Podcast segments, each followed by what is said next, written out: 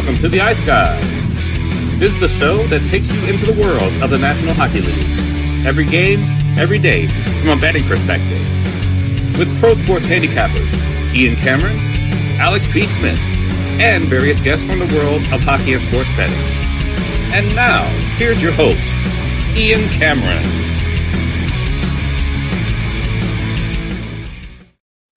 Welcome to the Ice Guys, Saturday, December 16th. Ian Cameron, Alex B. Smith, and back with us. Uh, he's become our Saturday uh, guest the last few weeks. Zach Urban back again as well, ready to break down this Saturday NHL card. Uh, again, a loaded Saturday slate uh, on tap. Uh, we've got uh, 13 games on the NHL slate ready to rock on this Saturday.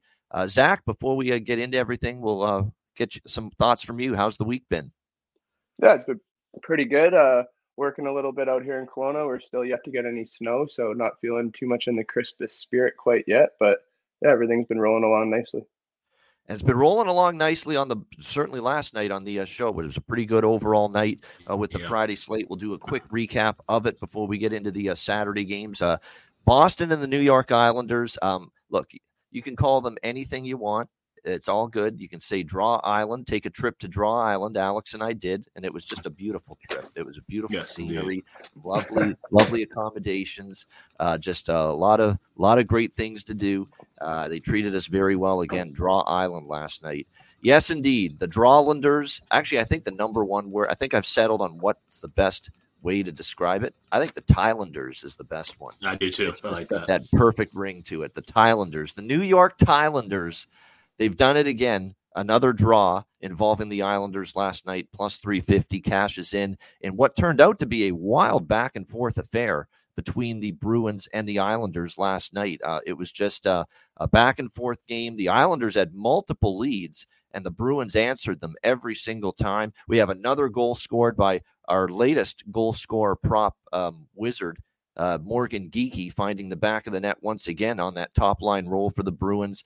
And Boston finds a way, and they find a way because, well, they got timely goal scoring. The power play connected a few times, and Linus Ullmark probably had one of his best performances of the season. Probably one of the best single game performances that any goalie's had this year. He was absolutely terrific uh, in between the pipes for the Bruins last night, keeping them in it and allowing them to come back and get the 5 4 shootout win last night against the uh, New York Islanders. Uh, we saw the Rangers thump the Ducks five to one. The struggles continue for Anaheim.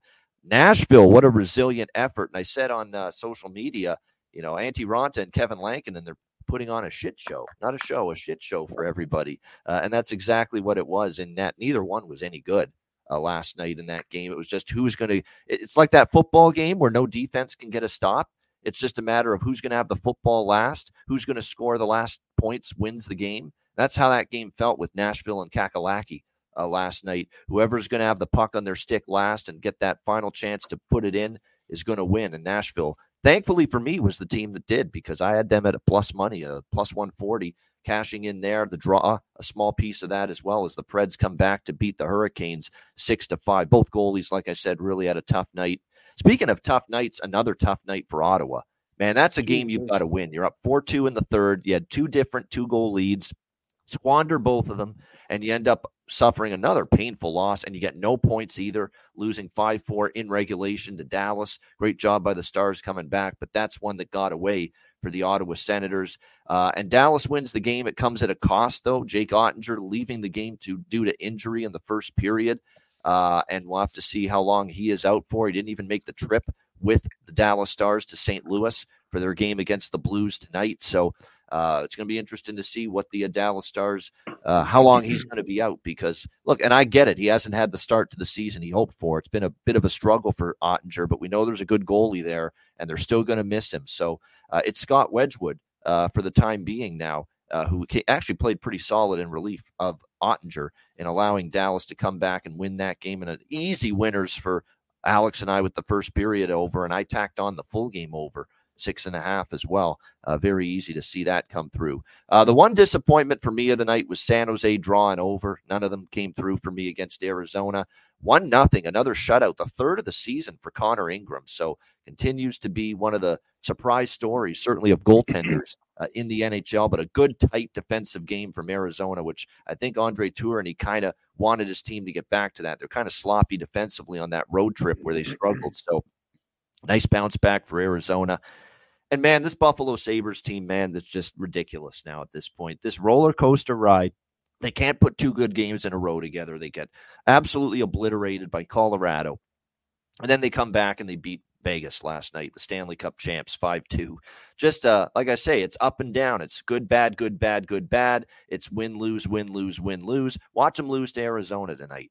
Now here on the back to back, it's just be so typical of the Sabres. I think I look went back and looked. There's something like 0 and 7 in their last seven games after a win. So that's why better beware if you're looking at Buffalo tonight after that big win last night. They've just been totally unable to string good wins to good performances together. And they'll try to tonight, but I'm not betting it to happen, but credit to them last night. I mean, it was a great performance. Cozens, three points. Mittelstadt was good. Zach Benson, another goal scorer prop whisperer for me lately, scores again. That's two goals for him in two games since being elevated to the top line with Tage Thompson and Alex Tuch for Zach Benson, the first round pick. So keep an eye on that guy. Uh, he's probably going to show up on my player prop card again tonight when they take on uh, Arizona. Uh, Alex, thoughts on the uh, Friday slate? A very entertaining Friday slate. Yeah, absolutely. I mean, we got to start with the, the crown jewel game for me, and that was the Dallas Stars. Uh, like I said, playing with, with the Ottawa Senators, getting coming back, getting the win. Like I said, at a hefty price though. Uh, Jake Oettinger going down. That's that's unfortunate. And you know, it's interesting because we're riding this first period over trend now, twenty and five the last twenty five games. Jake Oettinger really been kind of the one helping us out uh, in, in that case. He gave up two goals before getting hurt uh, in the game last night, and so now you know, Scott Wedgewood's a guy who has been stable in spots where he knows he's going to start, and you know he, he you know, will turn in some quality starts more often than not. Uh, but now you have to rely on him heavy. Most likely, Matthew Murray would be getting the call up uh, from the AHL. We'll see what happens because the Texas Stars they're in uh, Rosemont to take on the Wolves tonight. So I'm guessing one of those guys has flown to St. it's Louis. not the Matt Murray you're thinking of, not that old no. broken down, old wretched, broken down bones Matt Murray, friggin' Toronto and Ottawa the last three years. Not that Matt Murray. No, this is Matthew Murray, younger Matthew goalie. Murray. He's been in the right. Dallas organization for a long time now. Yeah, and he's got some decent numbers uh, down in Texas the last couple of years. So uh, I would assume that he gets the nod uh, and, and gets recalled, uh, if not already today, but certainly uh, within the week. And we'll see what Oettinger's uh, injury is. But that's certainly something that's going to be helping us more than hurting us. I feel like as far as this first period overrun continues, and then of course, uh, once again cashing another bargain bin with. Uh, with the stars getting uh oh geez Heiskanen Miro Heiskanen Miro Heiskanen uh, seven hundred yeah and the funniest part about it is because when I teased it yesterday, I said I love a defenseman for the Stars, and it's not Esa Lindell. Esa Lindell goes and scores in the game as yeah. well. So, so if you if you were you know thinking maybe you should just grab uh, Esa Lindell again, hopefully you you grab that too and catch both of them. But uh, that was certainly just a fun and entertaining game. The Stars team has been uh, putting some money in our pockets uh, at the right time, certainly. And of course, then there's the Islanders. Uh, like I said, Thailanders Shout out to Sweet Lou. Sweet Lou was was the one that, that kind of coined that when we did the poll uh, on, on X. But it's it's just been phenomenal. And like it's funny, it was about three weeks ago almost, at least two and a half weeks, where I kind of called this Islanders team. I said they're just so hard to watch. They're just so boring.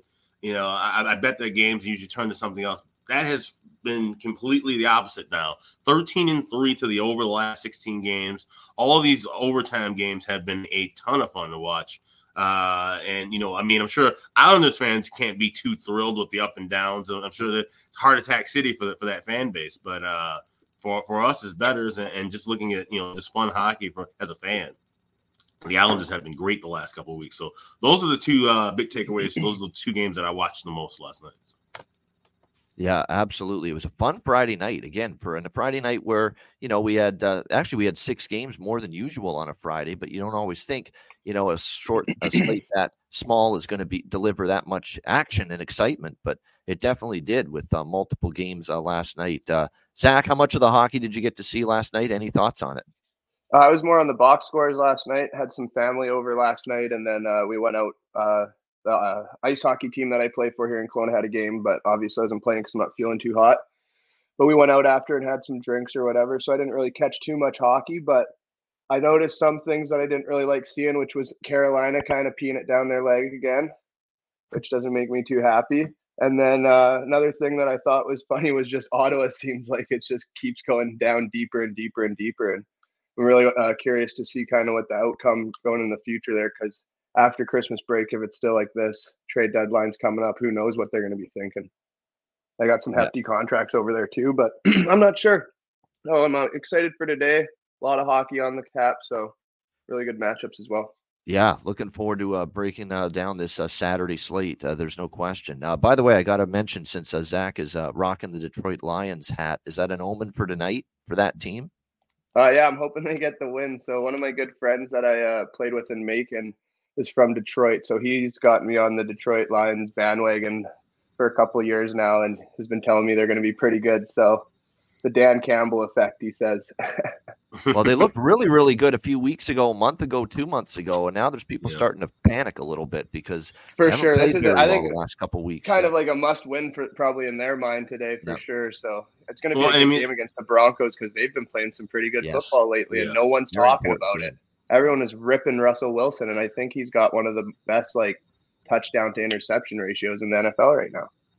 He's he's, he's streaky, and, and, and the Lions they're in rarefied air. They haven't been this good this late in the season in, in a very very very very long time. So yeah, uh, it's it's an interesting matchup. I'd be over that at uh, 48.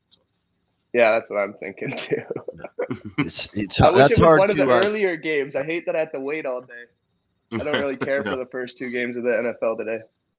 Yeah, the first two. Well, you know what's funny? Even the first two games, Minnesota, Cincinnati, and Pittsburgh, Indianapolis, they're very important games. Mm-hmm. All four they teams are, are battling yeah, for they are lives.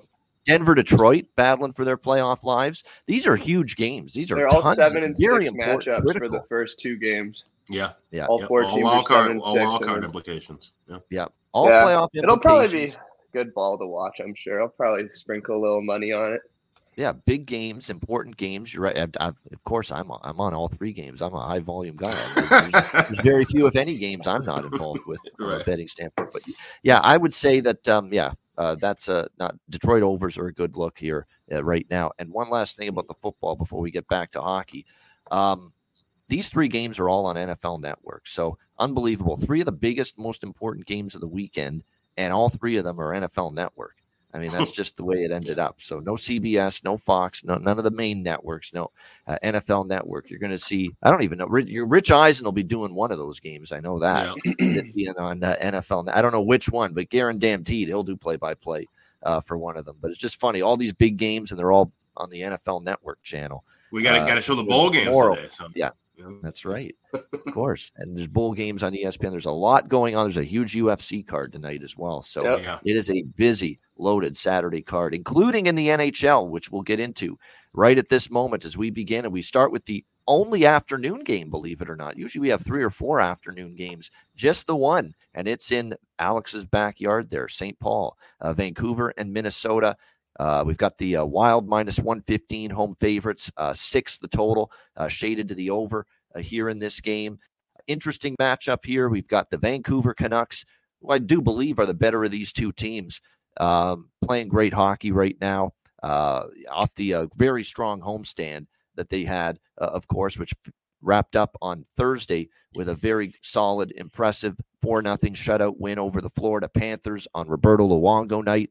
Uh, they won all four of the five games on that homestand Minnesota, Carolina, Tampa Bay, and Florida. 4 and 1 on that homestand. Uh, impressive hockey. Uh, everyone pulling the rope in the right direction for Vancouver. Uh, and it's everybody. And Andre Kuzmenko now starting to heat up too, who was in Rick Tocchet's doghouse for a bit. He's starting to get in the going. press box for a game or two, I think.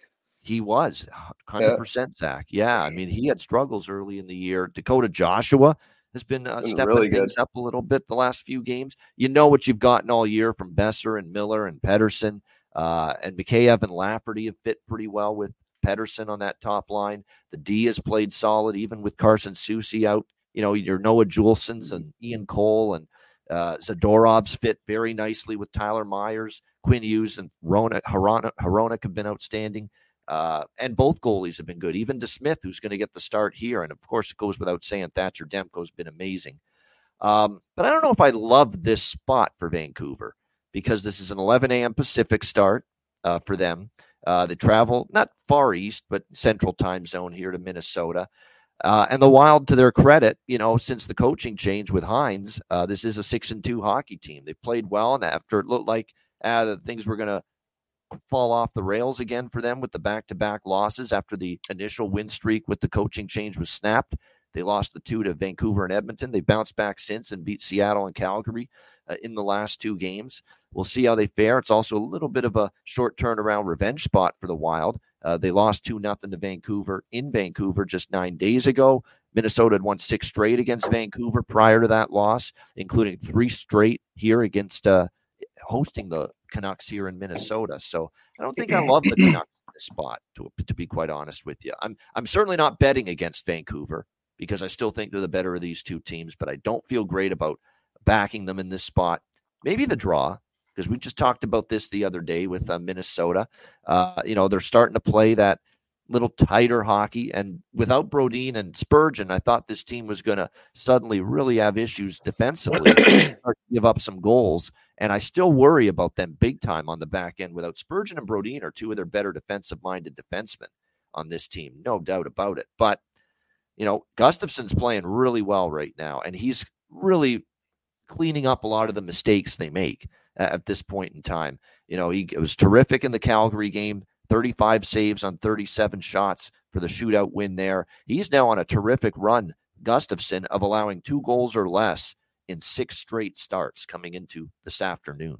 So, you know, that's what's that's what concerns me here is that I want to bet overs with Minnesota, but we saw the under against Calgary.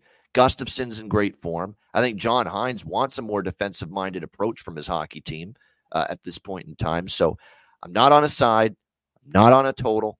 I'm going to look at a small draw bet here, though. I do think this is a pretty tight competitive game. Chance for a draw. We did see it, of course, in the last game for Minnesota against Calgary. Uh, Alex, what do you think here? Matinee affair, Canucks Wild. Yeah, if this is the beginning of the year, I probably would have had all kind of first period overs, both teams to score, full game over, Canucks on the uh, you know puck line. But he said, you know, the way that this team has changed now at Hynes, they are you know cleaning things up defensively. Like you said, Gustavsson is a great point to make. He's looking more like he did last year. Now that Hynes has taken over than he did with the struggles that he had had earlier in the year, kind of letting up some softer goals. He's he's making much better saves, controlling rebounds a lot better. That's arguably one of his uh his bigger weaknesses in my opinion. But now he's getting that settled away. And uh, this is, you know, the history with these two teams has actually been the under five and two the last seven meetings. I'm not playing an under here because, like I said, this isn't odd start time uh, for Vancouver. Even though the Canucks have been in since yesterday afternoon, uh, so they should be acclimated to the time.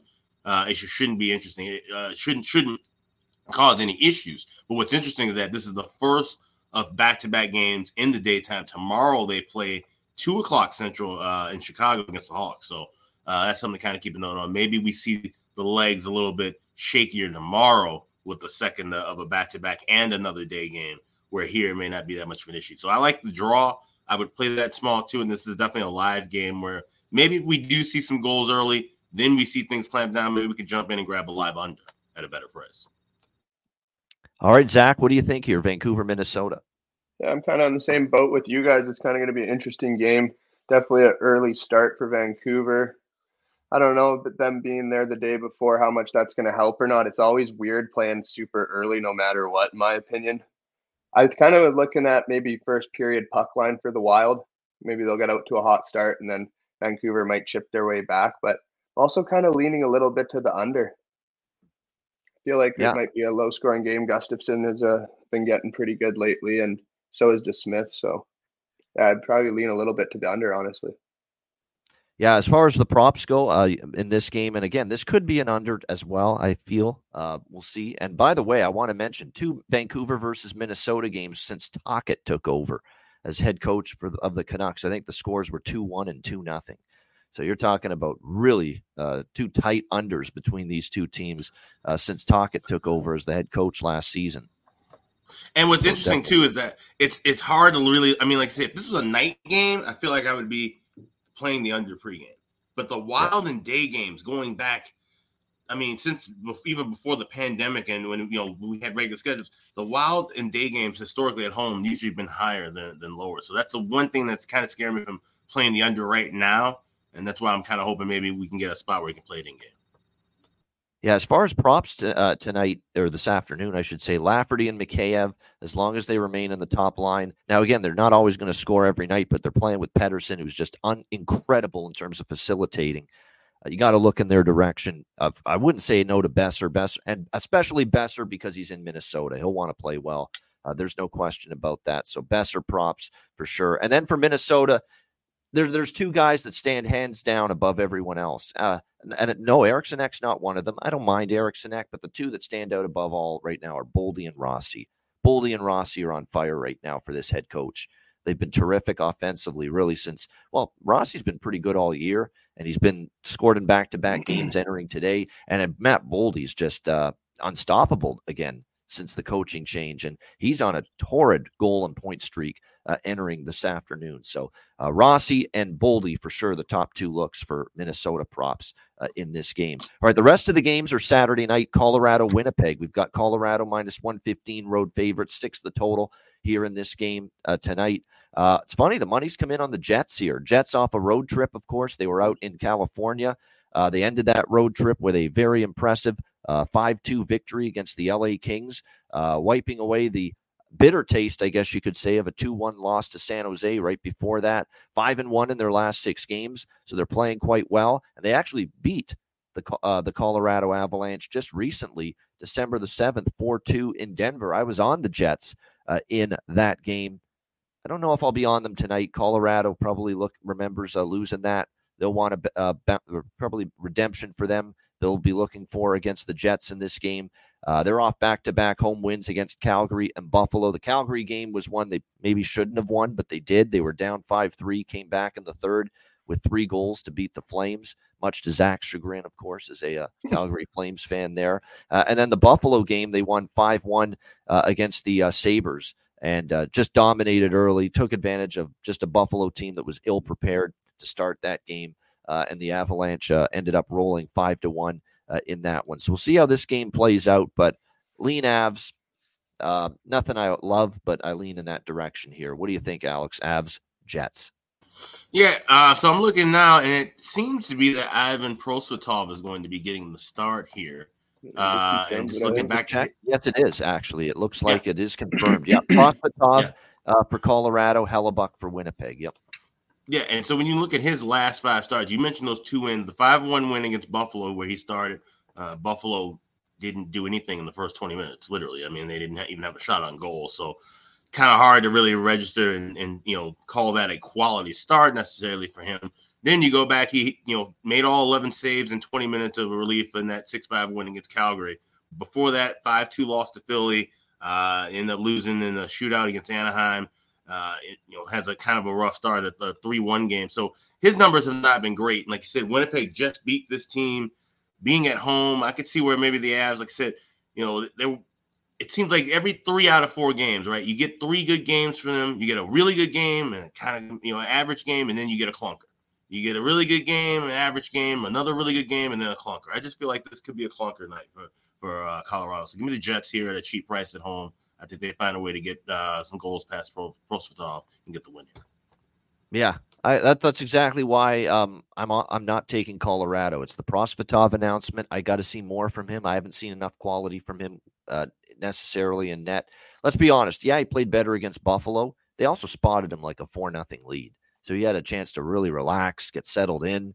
Uh, let's see if this is a close game. If he's able to make those critical saves in a in a game that's you know right there for the taking, and I've still got my doubts about that. Not to mention Winnipeg's playing really well. I don't know if I want to step in front of that team.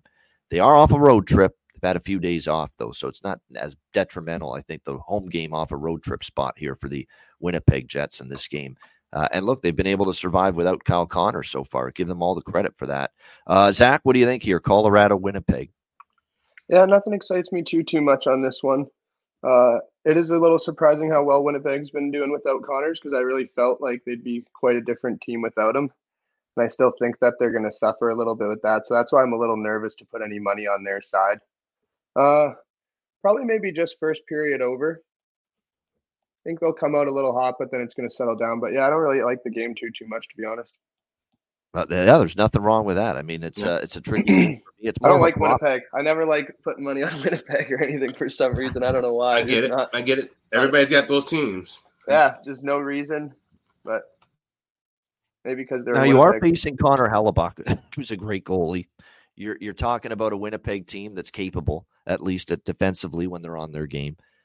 But Colorado's been lighting it up lately, and there are some Colorado props that are, interest me. Um, Nichushkin, uh, Drouin in the second line, you know, has some value because he's Drouin is up on the second line, but especially Nichushkin.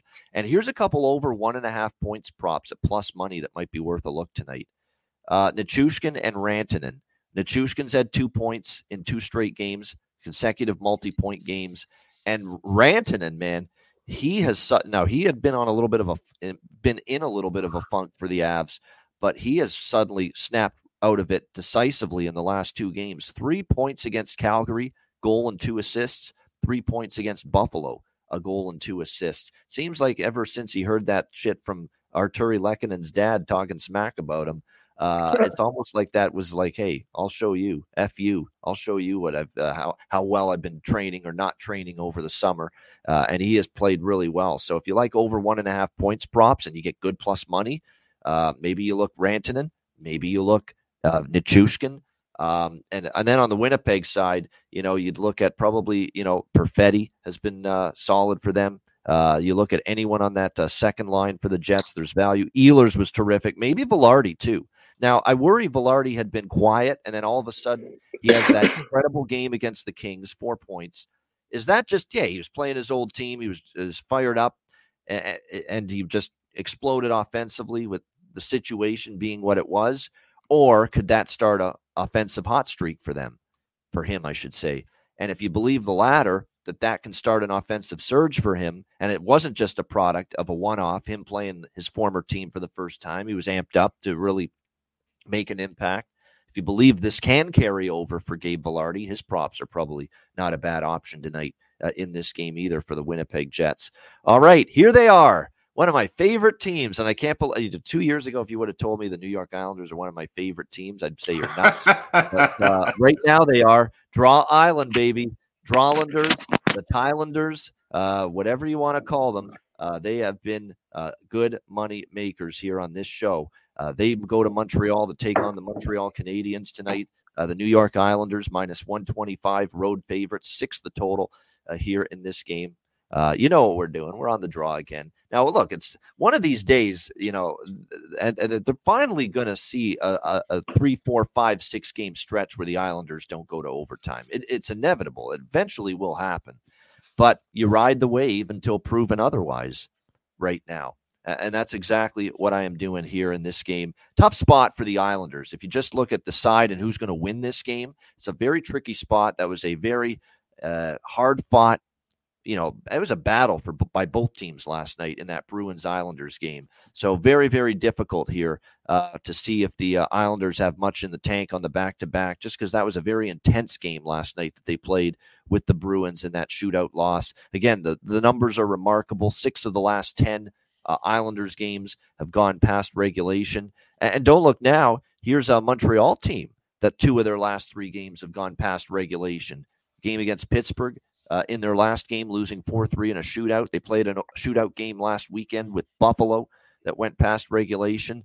Uh, Montreal struggling. They're just two and five in their last seven games, but they've been competitive other than the LA loss. I mean, the Detroit loss was an OT loss.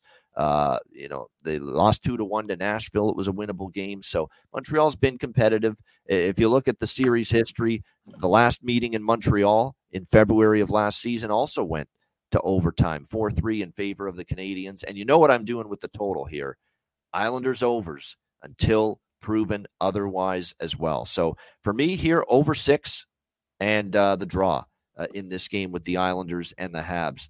Lean Habs from a side perspective might put a few bucks on the Montreal money line, but definitely don't like that as much as the other two bets that I mentioned, which are the over and the draw at plus 350. Uh, Alex, Islanders, Canadian, or sorry, Thailanders and Canadiens. Mm, yeah, and that's exactly what we're on with the draw once again. Uh, shop around for it. I got plus 325 at Bet Online. Uh, so definitely want to try and get as high of a number as possible. We're seeing the books adjusting. Seen uh, with the last two games with uh, Draw Island, we've seen plus 295s, plus 290s at places like BetMGM. So the books are getting uh, smart. So try to get at least plus 300 or better uh, when hitting these. And like I said, even now we're seeing some of the books try to get shifty and they're switching prices around for yes, no props on overtime. So we got to start looking at both of those and seeing where the, the best value is uh, within those two props. But that's where we're just going with. We're looking for more overtime here with the Tylanders. Now, it's been a mix of overs and unders in the head to head series history the last 10 games, but the last two have gone over uh, between these teams. And like I said, the Montreal, the last game in Montreal last year with Islanders and Canadiens was an over, and it went to overtime 4 3. So 4 3 for somebody in overtime tonight would be just perfect for me. Uh, what do you think here in this one, Zach? Islanders, Canadiens. Yeah, I'm thinking it's probably going to be tight. I'm going to go lean a little bit on the Habs side. Uh, Habs first 10 minutes as well. Money line on that. So that's probably all I'm thinking on that one. Nothing too crazy, but I don't know. I don't know if the Islanders are going to keep this draw thing up that you guys have been riding tonight, but it would be awesome. Oh, they won't. Sure. But until I see signs of it slowing down, yeah, yeah, going back to that well, man. Is uh who's in net for the Islanders? Is it Varlamov for sure? Uh, we've got Sam Montembeault for Montreal, and it should be Varlamov. It will be Varlamov. It's not confirmed it's Varlamov, but it will be Varlamov because we saw Sorokin last night. Perfect. So that's what I would expect. Varlamov, Montembeault uh, to be the goalie matchup here in this one. So yeah, Islander or it's not Islander, The draw on the over, maybe a smaller shot on Montreal as well. And then for props in this game, um, one of these days, I hope Slafkovsky's going to score because he's with uh, still on the top line with Suzuki and Caufield. But uh, I'm getting sick of betting that every fucking game and losing right now with Slafkovsky. Like, step up, man. You're playing with two of the best forwards on the team, Suzuki and Caufield. Time to get your offensive acting gear uh, right now. Uh, Monahan actually has stepped up for the uh, Canadiens. He's had a nice little few games as well for uh, Montreal, so make sure you keep that in mind.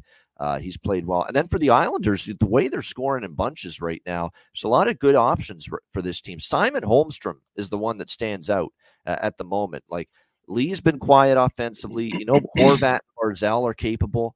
Uh, Horvat's actually been on a nice point run lately. Brock Nelson's always pretty reliable. But here's Simon Holmstrom now, suddenly with goals in back to back games for the Islanders and uh, three points in the last four games as well. So Simon Holmstrom, yeah, absolutely right now, uh, as far as his props, uh, there's value. No question about that. Even though he's a third line guy, believe he still sees power play time and he gets on the ice shorthanded you know, and he's a threat to score shorthanded. And we saw that earlier this week against Anaheim. So plus 500 on Simon Holmstrom to score a goal tonight looks like some really good value. Uh, if you're looking at a value laden player prop here on the Islanders side tonight. All right, Detroit Red Wings, Philadelphia Flyers. We've got the uh, Flyers minus 125 home favorites, six the total here in this one. Flyers playing good. I'm really not in a rush to step in front of this team. Uh, they're finding ways to win. Uh, I saw a good interview with Keith Jones, the president of Hockey Ops, and Jonesy said, "You know what? It's on the players to accelerate the re- rebuild process and to prove that, hey, yeah, yes, we're in it to rebuild long term, but he said if I were a player, I'd be looking to show my coaching staff and my management group that I'm good enough to speed up this rebuild process to help make this a better team more quickly uh, in the short term." And you know, right now the Flyers there's there's always going to be that that voice inside your head that says the Flyers are going to fall off at some point. But 16, 10, and 3 has been a very strong start to the season. They've now won five of their last six games. Uh, they've been very, very solid. Uh, they've also got a little bit of a, a draw thing developing the Flyers here in recent games. They've gone past regulation in six of their last nine games uh, entering tonight against the uh, Detroit Red Wings. So keep that in mind. Uh, Detroit is struggling right now, and you kind of expected they might with uh, the depletion throughout the lineup, with Dylan Larkin being out, David Perron serving his suspension. It's two of their better forwards. Um, so it's been tough sledding for them, and they just haven't been great defensively either during this stretch. And uh, you know, it's going to be interesting to see where they go with their goaltending because you know sometimes when you have your your your kid uh, and you're a goalie and and you, your wife uh, gives birth that sometimes leads the goalie when he comes back from you know seeing a, his uh, his newborn he plays great. That hasn't happened with Ville Husso, though, for Detroit. He has had a tough time, uh, no question about that, even though he just became a dad. Uh, Alex Lyon is going to be in net tonight for the uh, Red Wings. Samuel Ersson is going to get the start here for the uh, Philadelphia Flyers. And uh, we trusted Ersson against Nashville in a game where the uh, Flyers badly outplayed the Predators. And uh, wasn't terrible, but he definitely was outplayed by Juuse Saros, who was outstanding uh, in that game for Nashville. So we'll see. And the reason why Ersson is in net, by the way, is Carter Hart uh, is under the weather, got a little bit of an illness uh, going into this game. So he actually hasn't been totally ruled out yet, according to uh, a couple of the Flyers reporters. Game time decision, or actually, no, Ersson starting, game time decision to back up Ersson. So there's there's no way Hart starting, according to the Flyers. It's going to be uh, the uh, Philadelphia Flyers tonight. So I'm a little concerned now about the uh, Philly side a little bit more with uh, Ersson and net because last time I took Philly with Ersson and net against Nashville, didn't win the game. But I will take the draw uh, in this game. I absolutely will. With Philly going to overtime or a shootout in six of the last nine, that's uh, percentages on my side to look at the draw here with the Red Wings uh, and the uh, Flyers. Uh, and again, the price on that at FanDuel plus 350. It's again a very good price on that. As far as the total goes, you know, we did see the over in Philly's last point uh, Washington. It did end up going over the total. Um, Detroit's kind of an over team to me, so I lean that way over six, but don't love it. Like it, don't love it as far as the total goes. What do you think here in this one, Alex? Interesting matchup here Red Wings, Flyers. Yeah, it is an interesting matchup. And like you said, you know, we're, we're waiting for that kind of bottom to drop with Philly, but, you know, they've still been just kind of hanging out. They're, they're going to be competitive every night. That's a, that's the thing. Tortorella's got this team uh, fired up. He hasn't lost the, the, the, room yet. He hasn't pissed anybody off too too much. So they're playing good competitive hockey under him, and that's those are the times where we do kind of have to kind of look and uh, and back them. But just I'm definitely looking at the total. I like the over here at six. Uh, even though the series last three matchups and, and five and two uh, to the under, but I, I, definitely feel like we could see some goals here with Ersson and net. Like you said, I think he's going to start to regress uh, a little bit. To those good starts that we saw from him, those won't continue to last. So that, and then Alex Lyon, who has been steady. You know, he's a good guy to give you, you know, some great starts and bursts in his NHL career. You know, we haven't seen him be able to just string it together long term and just give you quality start after quality start. So I'm taking a shot here with the over. I'm also going with the first period over here, minus a dollar twenty. It's been a great run. We've been on with Detroit, kind of quiet. Uh, you know, nine and three for the last 12 games to that first period over. So I go first period over one and a half minus a dollar twenty. Full game over six. I laid a dollar five at Caesars with that. And I'm also on the draw too. I didn't hadn't realized that with Philly that they've been uh, counting on this on this streak like a lot of other teams we've been seeing. And ironically enough, all these teams in the Eastern Conference have been playing these uh, close games with the draw. Something to keep an eye on too as we get closer now to playoff positioning and into the second half of the season. Of course, when these teams will be fighting for positions and will certainly be wanting to grab those extra points as much as possible. So uh, we'll go, we'll go Flyers Wings draw as well. All right, lots to get involved with here for uh, Alex in this one with the Flyers and the Red Wings. And yes, Cuban Wayne Gretzky in the chat says uh, Ian knows the prop to go to in this game, and he mentioned it to me. I had no idea. Scott Laughton for the Flyers has apparently scored in, a, in this crazy consecutive game goal scoring streak against the Detroit Red Wings. There's no rhyme or reason to it, but apparently he just scores uh, uh, goals when he, he, and the Flyers face Detroit. So if you believe in that, Scott Laughton, um, that he is just a, a, a, dynamo offensively all of a sudden when they face Detroit. So uh, keep that in mind. So I'll, I'll, sprinkle on that. What the hell? Sometimes it's just there's that one team that you just you burn. It's like that baseball hitter. There's always that one team you've got like a 400 batting average against. I remember Mountcastle this year for the Baltimore Orioles. Every time he faced Toronto, you know he's destroying the Blue Jays.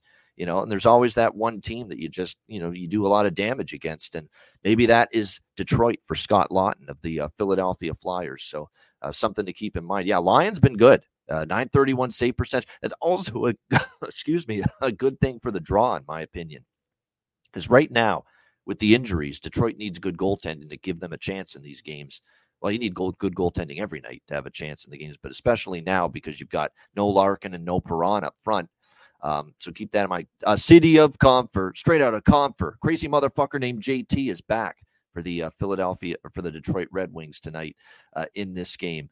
Uh, so keep that in mind. That's a big return for the uh, Red Wings. And I like Michael Rasmussen again, his goal prop. He's up on the top line, it looks like tonight for the uh, Detroit Red Wings here in this game uh, alongside Compher and Kane. So, and DeBrincat, Veleno, and Raymond on the second line. So, favorite props for the Red Wings probably would be Rasmussen, uh, Veleno, Compher, and Fabbri, the usuals. And then for Philly, uh, when you look at their lineup, um, Foerster, you know, has been pretty solid for them.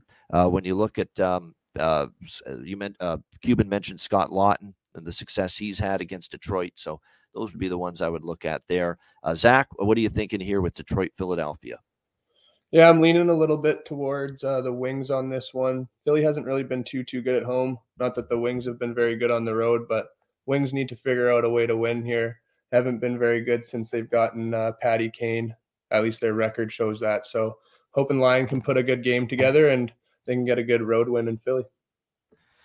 All right, absolutely. Like in uh, Detroit here, uh, plus, uh, 105. Um, it kind of feels like a, a Detroit spot after the game against Carolina, bounce back mode. But you know, tough sledding right now for them. It is. They have just, uh, you know, it, coincides with uh, all the Larkin being out and this uh, little funk that they've been in. We'll see if they can find their way out of it tonight against the uh, Flyers. All right, New Jersey, Columbus. We've got uh, the New Jersey Devils minus 220 uh, road favorites, six and a half being the total here in this game. you look at this matchup here with the with the J- Devils and the Jackets. How does Columbus respond? I mean, uh, that was a wild one. I, they did win six to five in overtime, but respond after just a wild, emotional roller coaster of a game on Thursday against Toronto. We'll see what kind of uh, performance they have as a follow up uh, here tonight, uh, taking on this uh, New Jersey Devils team.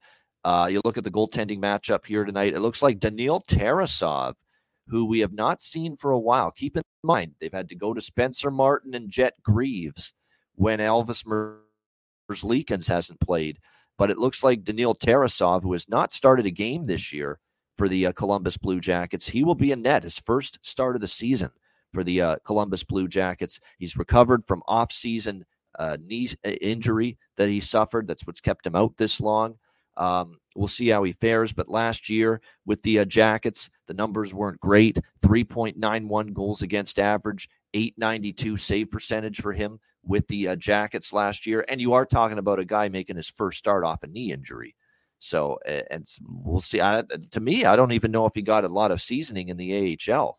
Doesn't look like he got a ton of it from uh, all indications. So here's Tarasov all of a sudden in the mix again and starting tonight for the uh, Jackets. It looks like it's going to be uh, at this point in time uh, expected to be, but not confirmed yet. Vitek Vanecek for New Jersey, and we know he's had his ups and downs. Uh, including a lot of downs this year uh, in between the pipes for the New Jersey Devils. So this feels like goals, goals, goals galore, in my opinion.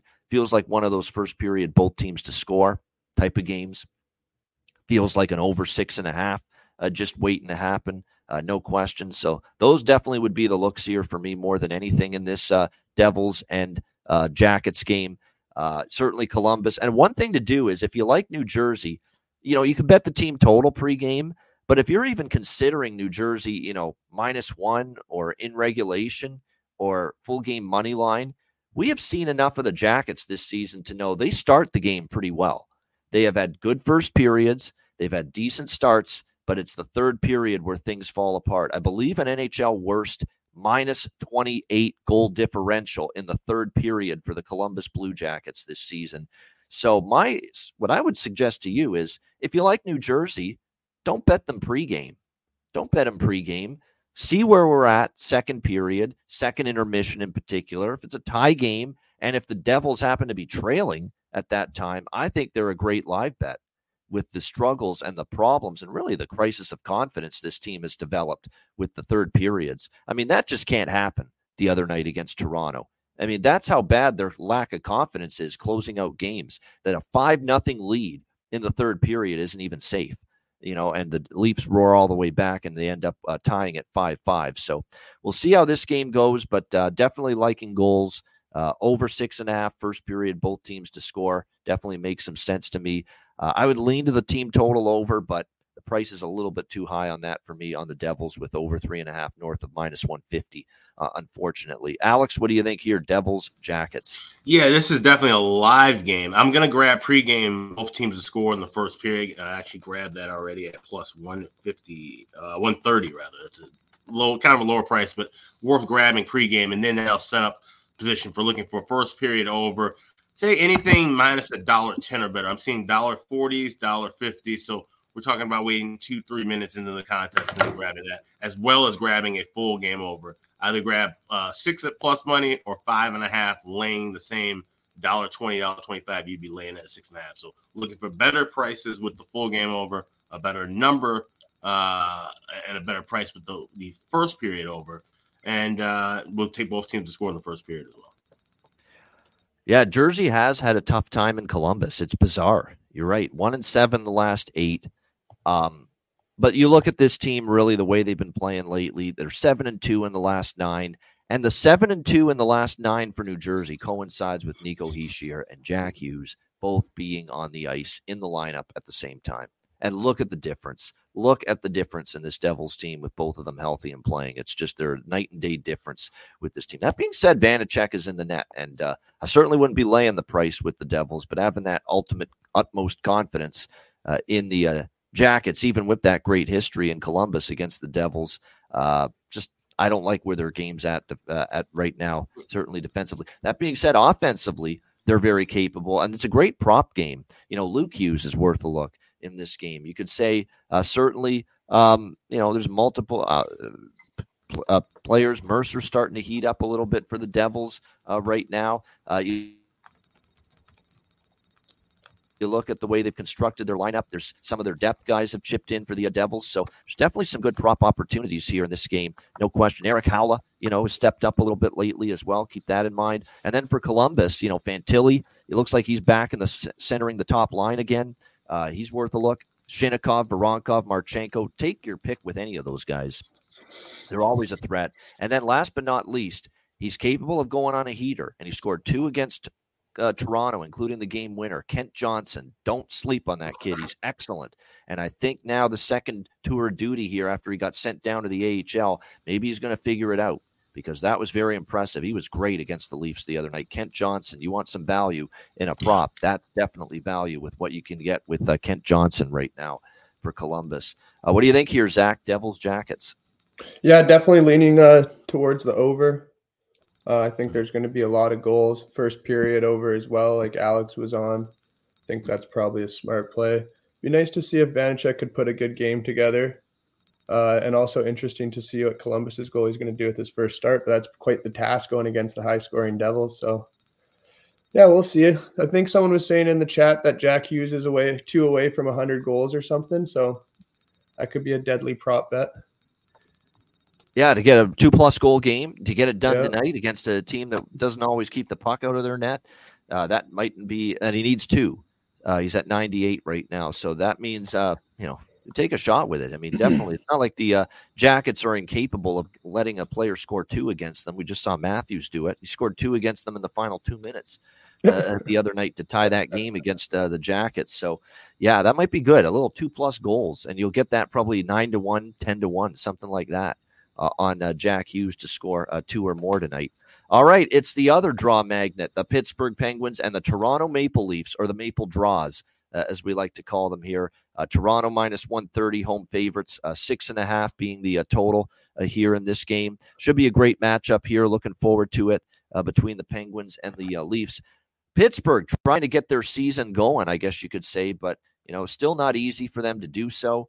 Uh, it's definitely been a struggle for the uh, Penguins. Uh, they looked like they had bounced back against Arizona, uh, and they win that game. Uh, Pittsburgh also, you know, despite a bad start against Montreal, able to come back and beat Montreal uh, in a shootout the other night. So again, this is a team trying to get on a bit of a roll because they know they've got work to do as far as trying to make the playoffs and trying to get themselves back into the the mix. Uh, they've now won two in a row. The Montreal win, the uh, Arizona win. We'll see if they can continue to build on that uh, here the, uh, tonight against the uh, Toronto Maple Leafs. Toronto off that incredible, uh, valiant effort to come all the way back from five nothing down, only to lose in overtime. after all of that in typical Leafs fashion to come all the way back, tie it at five. Uh, only to lose in overtime again. So uh, keep that in mind. Um, Toronto lost in Pittsburgh recently uh, when these teams played earlier this season. So uh, Toronto's the avenging team, I guess you could say, uh, coming into this uh, matchup tonight against the Pittsburgh Penguins.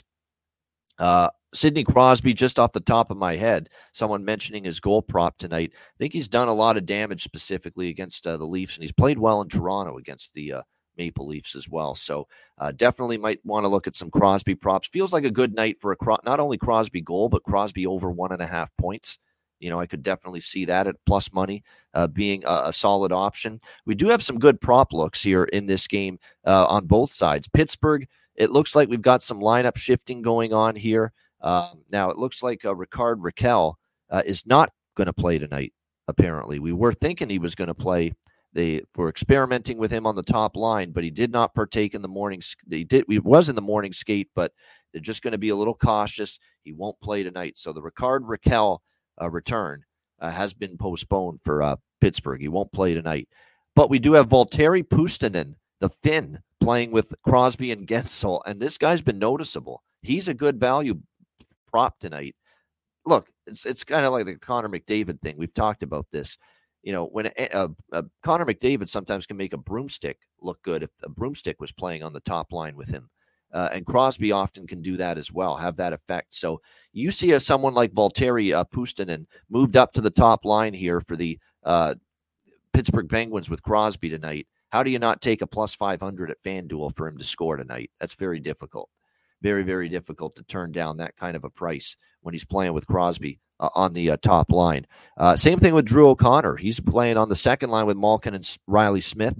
It's probably not a bad option as well uh, for a value laden prop on the uh, Penguins side. Uh, for Toronto, it's looking like Matthew Knies is back from injury tonight. Or I don't know if it was injury or illness. I think it was injury. No, sorry, it was illness. But it looks like he's going to finally be back. He was in the morning skate. He's going to retake that spot with Matthews and Nylander on the top line. I don't mind to look to Matthew Knies uh, as well to uh, get on the uh, score sheet tonight in this game. But for me, I like the over and I like the draw. Uh, as far as the side and the total is concerned. I think we're probably going to see goals here. Pittsburgh's power play, which was on that almost over slide, has all of a sudden heated up in the last two games. How it's crazy how it works. Can't buy a power play goal, and then all of us uh, almost 40 attempts on the power play without a goal and they score four in the last two games. Four yeah. power play goals in the last two games combined for Pittsburgh. So uh, over six and a half, and I might be a decent both teams to score in the first type of game as well. And I do like the draw. How do we not? Once again, with the uh, Toronto Maple draws. They are another gift that keeps on giving right now for us with the draw bets. And you can find, again, good prices at FanDuel, best prices at FanDuel, you know, as far as the uh, draw bets are concerned. And you can get uh, Pittsburgh and Toronto uh, with the uh, draw tonight in this game at FanDuel at plus 380, which is a really, really good price there. Uh, Alex, what do you think here? Penguins, Leafs. Yeah, that's the, that's the one play I have is this uh, the, the draw at plus 380 at FanDuel. They've been the ones that have been kind of, I guess, slowest to, to adjust to some of these teams, and we're incredibly grateful for it. Uh, and this, this, I just stand away from totals here with this one because – it does scream a high scoring game, right? Toronto on a Saturday night against the Penguins. This feels like it could be a game that that ends in regulation 4 4. But we've also historically seen where these two teams have played uh, some kind of tight under hockey, five and one to the under the last six meetings, even with some higher scoring starts. Things kind of clamp down, especially in that second period. So uh, I'm just staying with the draw here with Toronto and nothing else. All right, and you know what's we, uh, you're right. It does scream over. Pittsburgh's offense and power play specifically is getting back, coming back to life. Right. Martin Jones is in net for Toronto. That automatically makes you think over. Although he was pretty good against the Rangers, I will say that he was pretty good actually in that game. But can he do it again? Uh, and Tristan Jarry in net, you never know what you're going to get. It does feel like an over, but at the same time, I get what the I get the little pit of your stomach feel that yeah. Alex has in this game was the fact Toronto's off that crazy barn burner with Columbus, where it was wild up and down, give up a shit ton of goals, come all the way back, maybe just tighten things up a little bit. They may right. look to do that tonight. Yeah. We'll see. We'll see if that's the case. That is the fear I do have with taking over in this game. What do you think here, Zach? Pittsburgh, Toronto. Yeah, I'm leaning towards Pittsburgh side here. Uh, I think that Toronto is going to have another kind of shaky game. I think Pittsburgh's a little bit better of a team than Columbus, so they're going to come out on top.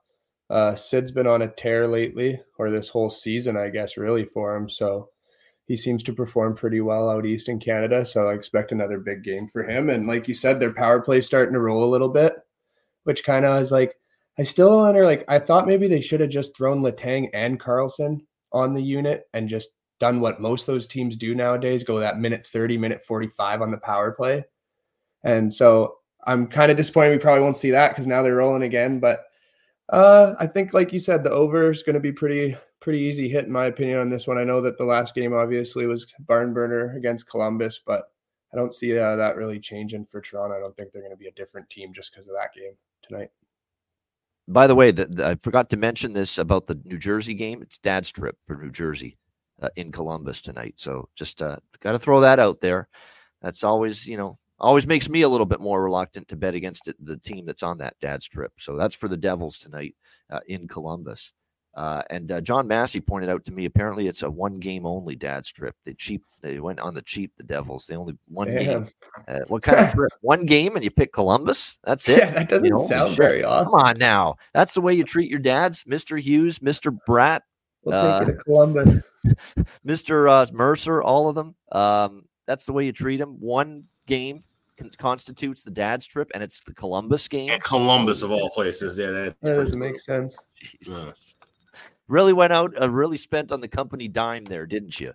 Uh, New Jersey. Well done. So would they go eat um, at Embassy Suites or something for dinner? Like, it makes me think. Yeah, Denny's. Why don't you just have them eat at Denny's or something? Yeah, I mean, goodness. really going out for your players there. Holy mackerel! One game, dad's trip, and it's in Columbus. You can't script this shit. Like in terms of cheap, in terms of absolute. You know, talk about being a Scrooge around the Christmas season. Uh, the Devils here splurging or not splurging on this dad's trip. One game in Columbus. Wow. Wow. All right. Rangers and Bruins. Uh, Bruins minus 120. Uh, home favorites, uh, five and a half being the uh, total uh, here in this one. Great, great matchup. Very interesting game. No advantage either way from a situational scheduling spot because both teams played last night. Rangers had a 5 1 win against the Ducks. Boston roaring back to beat the Islanders 5 4 in a shootout. Definitely, though, I will say this which team had the tough, who had to strain more last night? Who had to exert more energy and intensity? Boston, no question about that. Uh, in their game against the uh, Islanders compared to the Rangers, who were able to coast at the end uh, against the uh, struggling uh, Anaheim Ducks. We'll see how they fare here tonight, back to back. Um, I look at the back-to-back records of these two teams uh, this season. We'll bring those up, but in the meantime, you know, Rangers bounced back strong after the bad game against uh, Toronto. Kind of figured they would. Uh, and they were able to last night. Uh, the Rangers on a back-to-back this year. As I uh, take a look at their uh, past record, they won against Boston at home, seven to four on a back-to-back, November 25th after playing Philly the night before. They also beat San Jose on a back-to-back, six to five after beating Nashville the night before. So we've got a 2 0 Rangers team uh, on the second night of back to back games uh, so far this season. Boston won a back to back on October the 22nd. Uh, they also uh, w- they lost a back to back against this Rangers team, uh, seven to four. It's funny.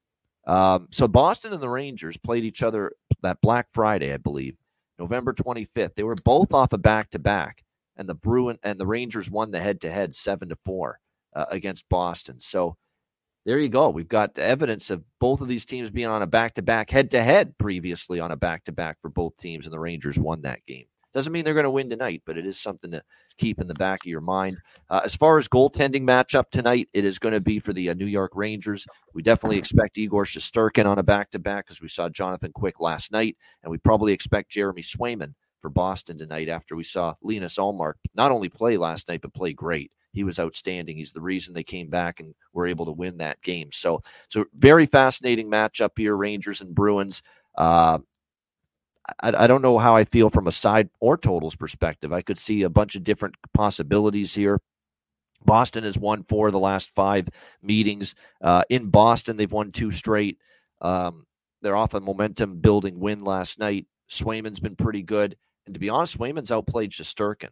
So I think the goalie edge right now might actually be with the Bruins until we see Shesterkin start to get his game back. So really, really tricky game. Five and a half uh, with Raymond Reddington liking over. I certainly could could only look over with this total being that low at five and a half here uh, in this one. You would think maybe the draw, but you don't have a lot of draw history with the Rangers and the uh, Bruins. That being said, Boston now they got a little draw thing going. Back to back have gone past regulation for them. So you know maybe a small sprinkle on the draw now that I look at Boston Bruins playing these back to back OT games. I do expect a competitive game. I like other draws more, but I could make a case here for it.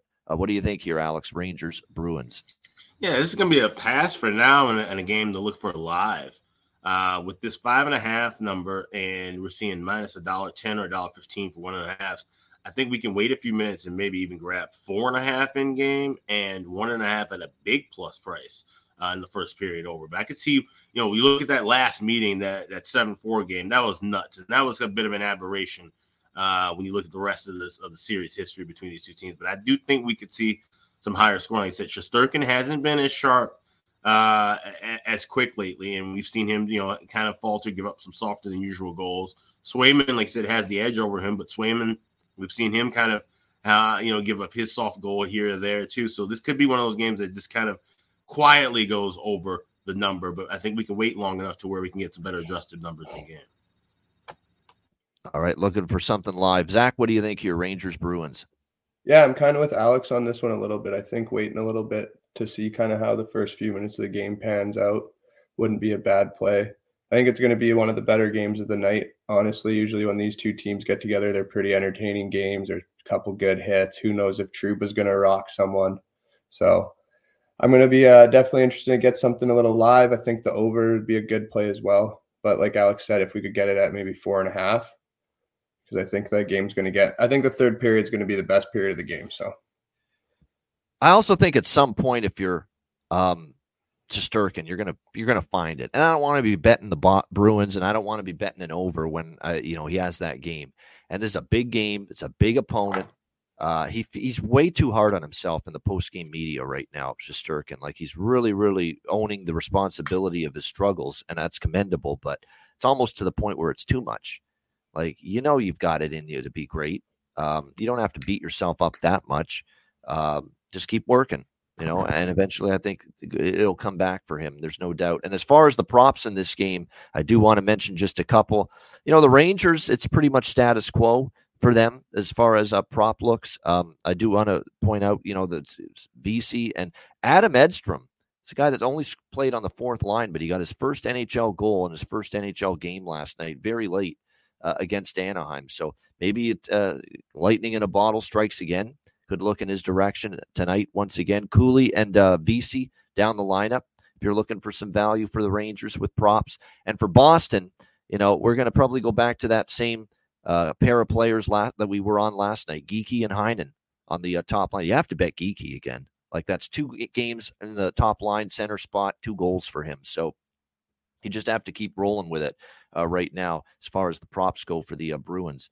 Uh, all right, next up, we've got Washington, Nashville. Uh, Nashville minus 135, home favorite, six the total here in this one. Uh, Capitals, of course, uh, they are coming off the loss to the uh, Flyers in their last game, back to back for Nashville after playing the Carolina Hurricanes last night. And despite not having a very good performance in goal from Kevin Lankinen, uh, they outscored their problems and outscored their goaltending issues. A six to five overtime win. Uh, here's another one where the draw is definitely very much in play, possibly in this game. Two straight overtime games for Nashville. Washington's gone to overtime or a shootout in two of the last four games.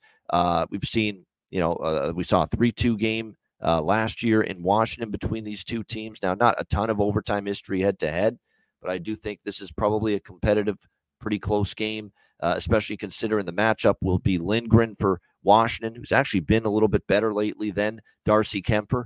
Uh, and it should be Juuse Saros for uh, Nashville, considering they rested him for tonight and they gave Lankinen the start last night. So I expect Lindgren and Saros, which is right now the best goalies for each of these teams at the moment. So nothing other than maybe a look toward the draw here with the uh, Capitals and the Predators. Uh, Alex, what do you think here? Washington, Nashville. Up, oh, I think we lost Alex here for a minute. Uh, But uh, as far as this game goes, uh, yeah, I like the draw a little bit. Uh, again, other draws that I like. From a side perspective, I think Nashville at home is the better of these two teams, but it's not their it's not a better spot for them. Washington, uh, obviously, the rest advantage. Nashville off a, you know, it's another game too where Nashville had to exert a lot in that game to come back to beat Carolina in overtime. So uh, I wouldn't be all that excited about laying a price with Nashville in this spot, but I can't bet Washington because I don't believe Washington's the better team right now. So that's an easy pass. It's just a look to the draw for me. Uh, Zach, what do you think here? Capitals, Predators. Yeah, kind of something that I would probably pass on too. I think Washington's been a little bit surprising. They were kind of getting heckled a lot at the start of the year. What a poor team they are, this and that. But they've been able to string some wins together, and hopefully you can see Ovechkin put a few goals in the back of the net. Maybe not tonight, but just in general, it'd be nice to see him get scoring a little bit again. I think it's good for the game. But yeah, Nashville's been a little bit surprising for sure. Like I said, that game against Carolina, a little bit surprising, but probably something I'll just stay away from. All right, and as far as props, anyone on the top line right now for Nashville, it's they're absolutely rolling right now. It's amazing to see how well this team uh, for uh, you know Nashville's playing up front as far as the top line is concerned. That Forsberg, Nyquist, O'Reilly top line has been outstanding. So I wouldn't talk anyone out of props for them. Washington's interesting because you know while Ovechkin is just stuck on you know five goals and having a huge decline offensively, Strome's been good, Wilson's been good, McMichael and Mantha have really stepped up on the second line. So there's four, you know, I would sprinkle across all four of them Strome, Wilson, Mantha, and McMichael right now for Washington. They've been really good for this team, and a lot of their offenses come from them. Uh, what do you think here, Alex? Caps, Preds.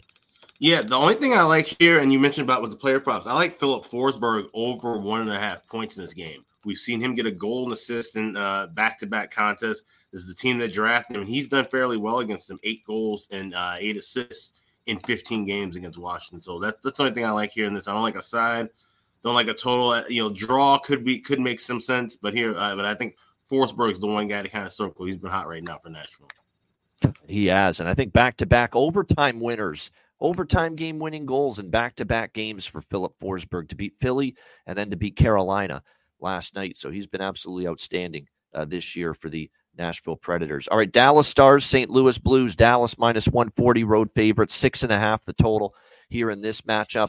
Tough spot for Dallas. Roared back, beat Ottawa after a slow start, seeing their goalie, Jake Oettinger, uh, leave the game due to injury. Didn't even make the trip here to uh, St. Louis for this matchup against the uh, St. Louis Blues. Matthew Murray. Now, I have not heard who's called up, but I would assume it's him for the uh, Dallas Stars, as we mentioned earlier, called up from the minors. Uh, will it start him tonight on a back to back, or will they go to Wedgewood, who, remember, played m- most of that game last night? Remember, this was not a late in the game injury with Oettinger. This was very early in the first period.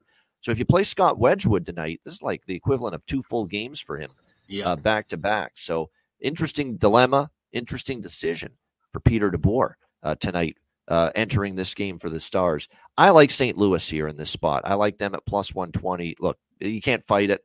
Yeah, until the team that loses with the new head coach, we're going to roll with them. Uh, I only stayed off it because I thought Ottawa was going to be better than I than they were against St. Louis the other night. They weren't. Blues took care of business. I'm on the Blues here, plus 120 uh, in this spot. Uh, and uh, look, they played well. It's going to be a tougher opponent tonight, but they have the rest advantage. Dallas is rolling in here late on the back to back after playing the uh, Ottawa Senators last night. So definitely like the Blues at this price. And I definitely have to go back to the well with you know what? This first period over machine that is the Dallas Stars. Uh, it's just you bet it until proven otherwise right now, or until this streak slows down. It's been remarkable. Uh, and you can find over one and a half uh, at minus 135 to minus 140 uh, for the uh, first period here in this game. And this is like the last last night's game with Dallas Ottawa. I'll also bet the first the full game over six and a half, but I would say eighty percent uh, of it for me will be the first period over. Twenty percent of it will be the full game over. I definitely prefer the uh, 20 minute first 20 minutes that we see the goals tonight with the uh, Stars and the Blues. Uh, Blues, remember, struck quickly against Ottawa, but they scored the only goal. Dallas is potent. I think Dallas will get on the board or we see a two nothing for someone here in this opening period. But I like uh, primarily first period over, smaller bet to the full game over here, uh, and St. Louis plus one twenty. Alex, what do you think here? Stars, Blues. Yeah, so I mean it's automatic right now. We're going with the first period over in Stars games. Twenty and five, the last twenty five, uh, seven in a row. We can lay a dollar thirty-two right now at, at FanDuel. Uh, anything higher than a dollar forty-five, I would suggest waiting a few minutes and grabbing in game. Also, like both teams to score in the first period.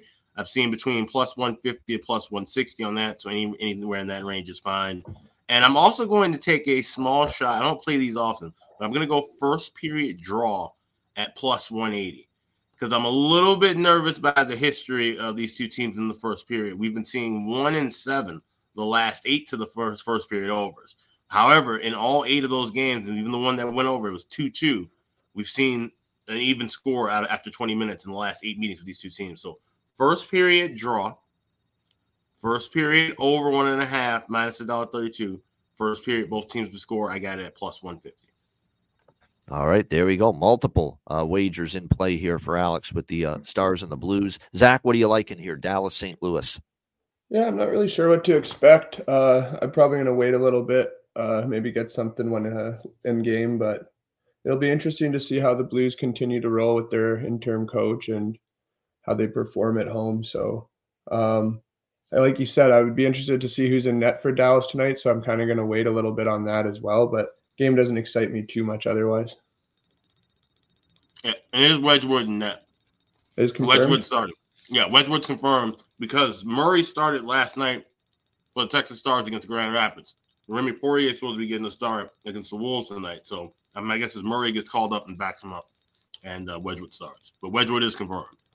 There you go. I kind of figured it would be Wedgewood. I was pretty sure with this quick turnaround and a back to back, they weren't going to throw Murray in there right away. Uh, even if he didn't play last night, I, I wasn't convinced they were going to start him tonight. So there you have it. Uh, it is go- indeed going to be um, uh, Scott Wedgewood uh, in between the pipes here for the uh, Dallas Stars tonight against the uh, St. Louis Blues. Uh, Buffalo Sabres, Arizona Coyotes. We've got uh, Arizona minus 115, home favorites, six and a half the total here in this one.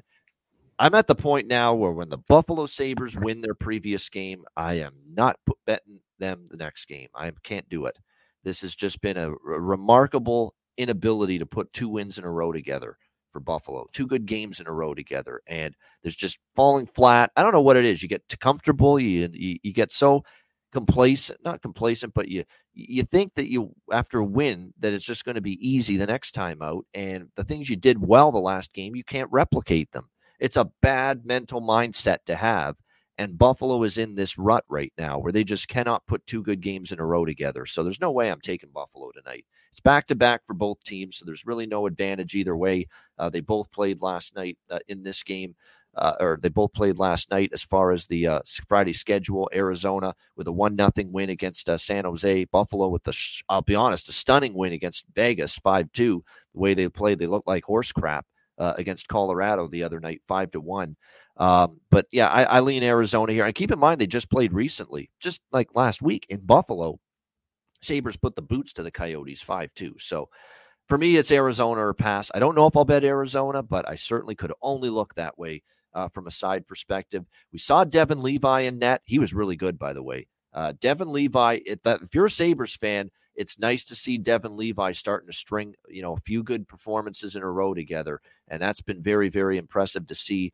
Uh, and again, we saw that from him playing very well uh, in the uh, victory for the um, for the uh, Buffalo Sabres against Vegas. Uh, he played a couple of good games before that. So, uh, very impressive to see Levi playing well again. Now, who's it going to be tonight in net? Buffalo Sabres or like Montreal, where, you know, they've got, I believe, still three goalies up with this team Levi, UPL, and Comrie. Uh, so it could be any one of them, but it looks like Comrie is projected right now to be the goalie. Eric Comrie tonight for Buffalo uh, in this game. We do expect Karel Vejmelka on the back to back for Arizona, and he is confirmed. See, that's why I, I, I don't know if I can bet Arizona either because I'm not loving Karel Vejmelka's trajectory right now in net. There's like Ingram's been out playing him consistently for a long period of time. Uh, as of late. And you look at Vejmelka's numbers 3.5 goals against, 892 save percentage, two and seven record this year in nine starts uh, for Karel Vejmelka as well. So, like I said, I can't bet Buffalo off a win. I won't bet Buffalo off a win. But there's enough concern out of Arizona here too. It just feels like a pass to me. Uh, Alex, what do you think here? Sabres, Coyotes. Mm, yep, I'm going with the first period over. I'm going to play that smaller at 140. and also combine that with plus 140 on both teams to score in the first period. 11 and 2 the last 13 meetings to the first period over. Like I said, Karel Vejmelka's been absolute trash right now. Uh, and Buffalo, if you have three goalies, you don't really have one. That's been the, the story of their entire season. So uh, we're going to just keep it simple. First period over, and both teams score the first.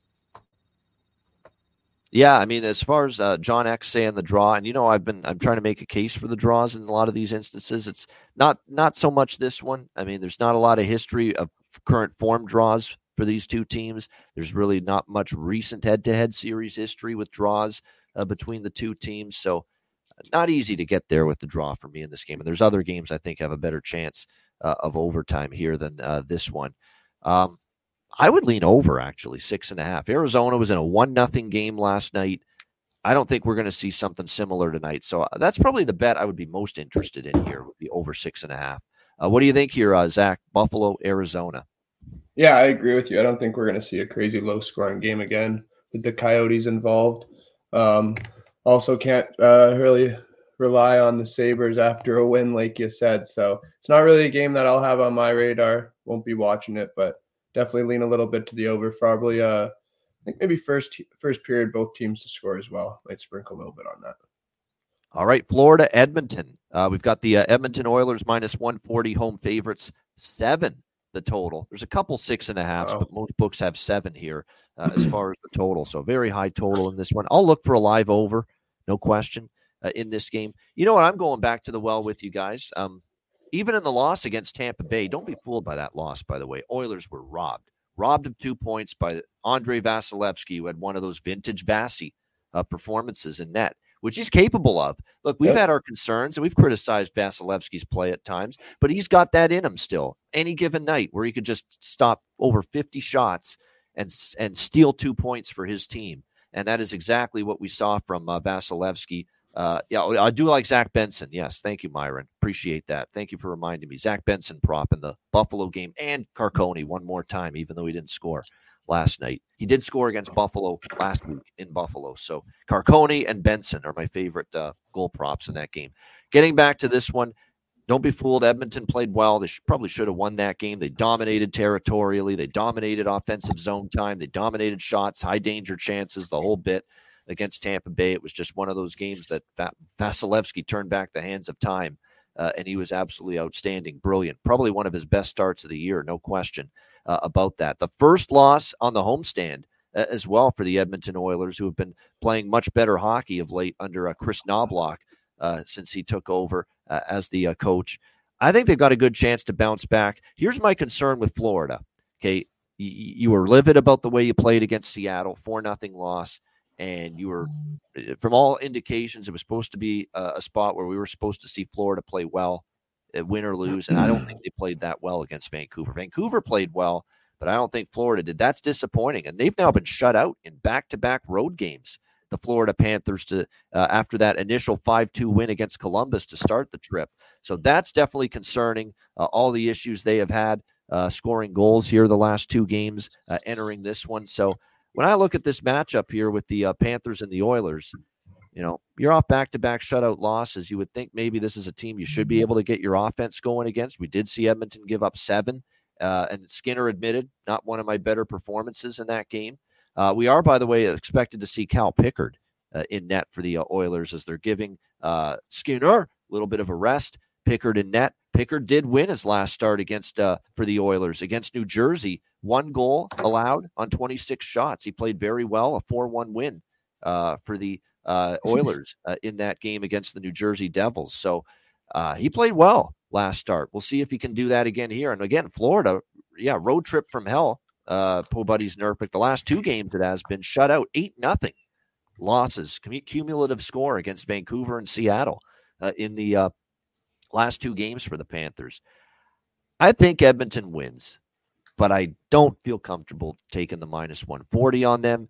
You know what I like to do when I think Edmonton is going to play well and potentially win at home. We don't bet the money line. We bet the team total. And the team total is minus 115, you know, compared to the money line here. So that's what I'm looking at in this game is Oilers over three and a half. Once again with the t- hey, keeps cashing, uh, especially during this re- uh, homestand. So if it ain't broke, don't fix it. During this homestand, six, four, four, four, four.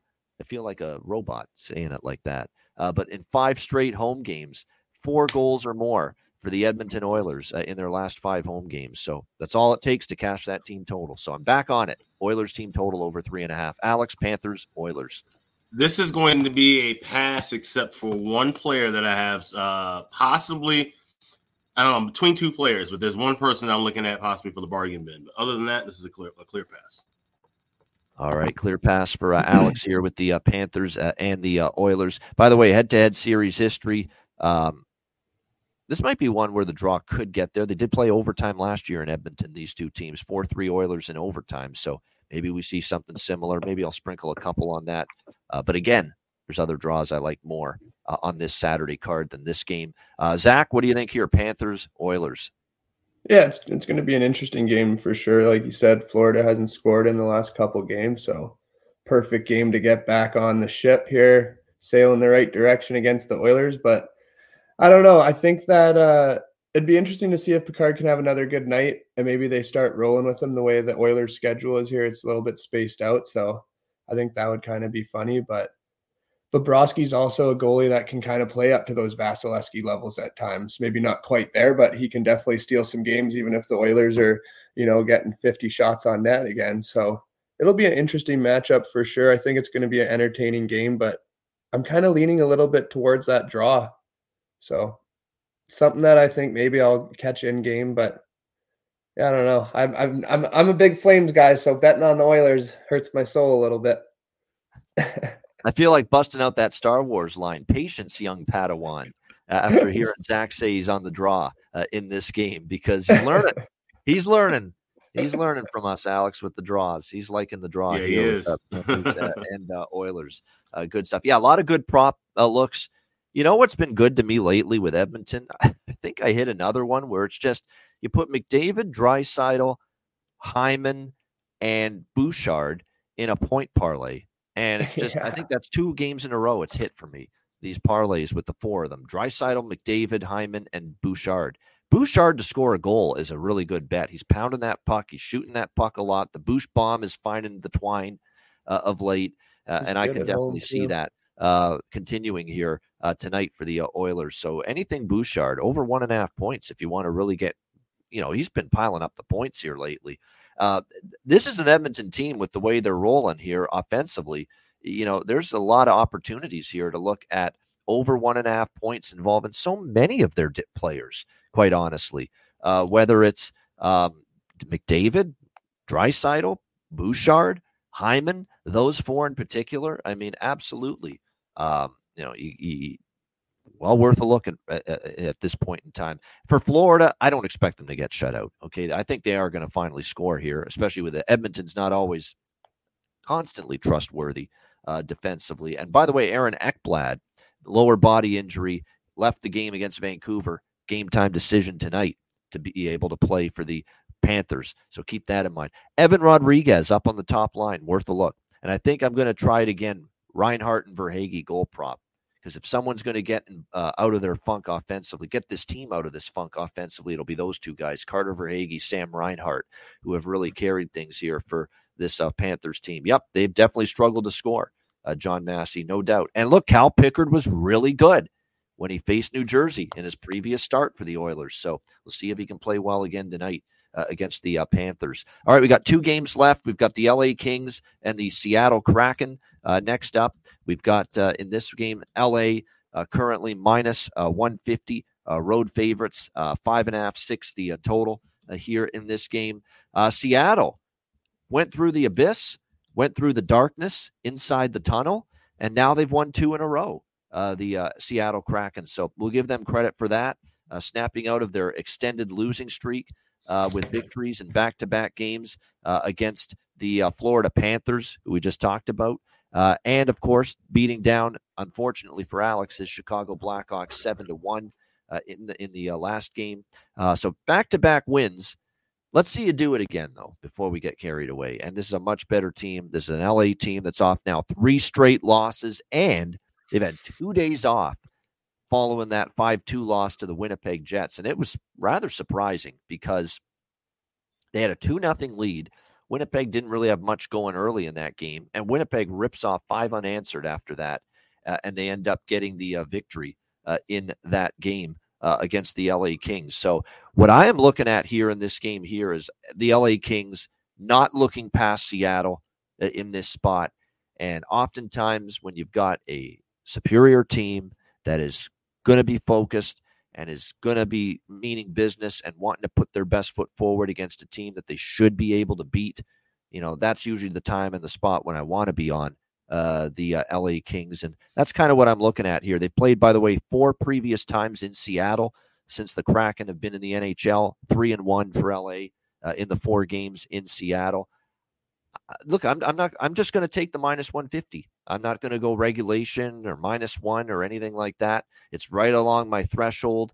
I don't lay chalk very often, as you guys know. Like, have I laid anything close to this price on this entire card so far? No. So, you know, once in a while, I don't mind laying minus 150 or paying up to lay it. In this spot, I don't mind paying up to lay it with LA. I think they bring it. I think the three game losing streak comes to an end. And even though Seattle's played better the last two games, Florida, who's had a bad road trip so far, and Chicago, who are in the uh, dumpster right now, uh, that's uh, not exactly the opponent they're playing tonight, the LA Kings, who I expect again focused now after three losses in a row and two games, two days off to stew uh, after the Winnipeg loss uh, in their previous game. I don't love the one thing I am concerned about is all this fucking travel for the LA Kings. That East Coast road trip back home for one game, and you're back on the road again here in Seattle tonight. So they have had to do a lot of travel. Um, I get worried maybe it runs them down a little bit energy wise, but no, I'm going to still stick with it. LA minus 150 uh, here for me. Alex, what do you think here? Kings Kraken.